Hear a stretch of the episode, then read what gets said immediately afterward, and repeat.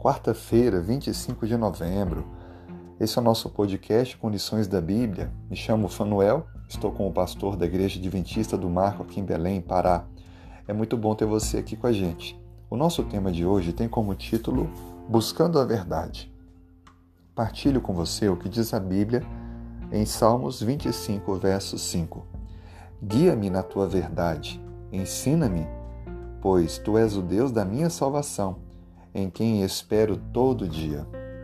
Há algumas questões que precisamos compreender, algumas questões que estão no nosso coração e mente. Por exemplo, quem somos nós? Por que estamos aqui? Como é que devemos viver? O que acontece quando morremos? Por que existe o mal e o sofrimento? Essa, dentre outras, são algumas perguntas que trazem dúvidas a muitas pessoas. Mas aonde encontrar resposta? Qual é a fonte correta que devemos buscar para ter estas respostas? Albert Einstein disse: o importante é não parar de questionar. A curiosidade tem sua razão de existir. Não podemos deixar de ficar admirados ao contemplar mistérios da eternidade, da vida, da maravilhosa estrutura da realidade, que nunca percamos a sagrada curiosidade.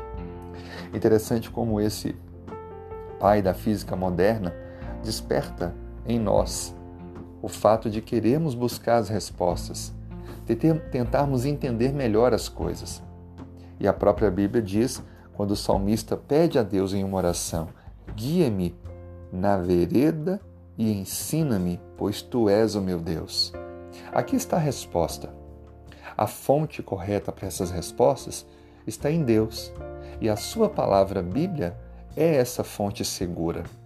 Ela nos diz quem somos, quem nos criou, o propósito de nossa vida, como devemos viver, o que acontece na morte e quando então iniciará a eternidade o plano da salvação, o perdão, ensina sobre as relações humanas, a vida familiar, o cuidado com a saúde, os negócios.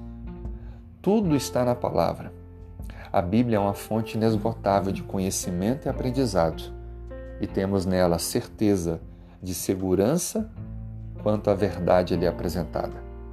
Por isso, lhe convido a buscar a verdade na fonte a clamar a Deus e a fazer o estudo diário da Sua palavra, para que assim não apenas possa ter resposta a estas perguntas, mas também aprender a amar e servir ao Senhor. Que Deus te abençoe, que Deus lhe conduza nessa busca diária. É o meu desejo e oração.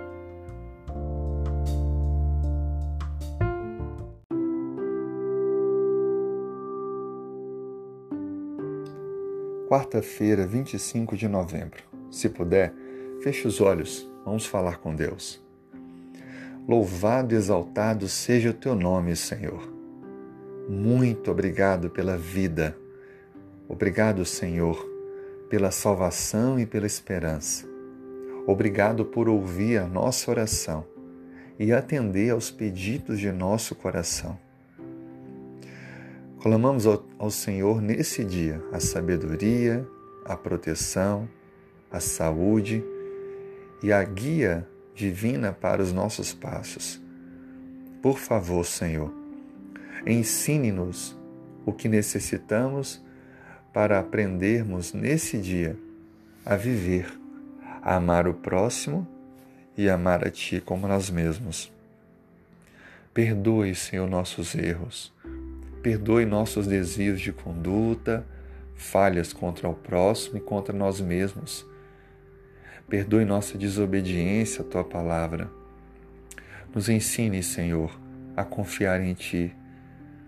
Nos endireite os caminhos e nos fortaleça a caminhada para que a cada dia possamos estar mais próximos do Senhor, seguindo os passos de Cristo.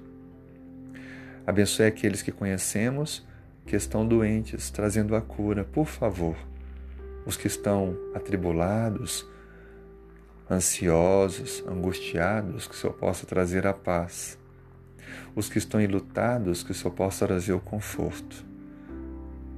E para todos nós traga esperança para crermos que há um dia melhor reservado com o Senhor.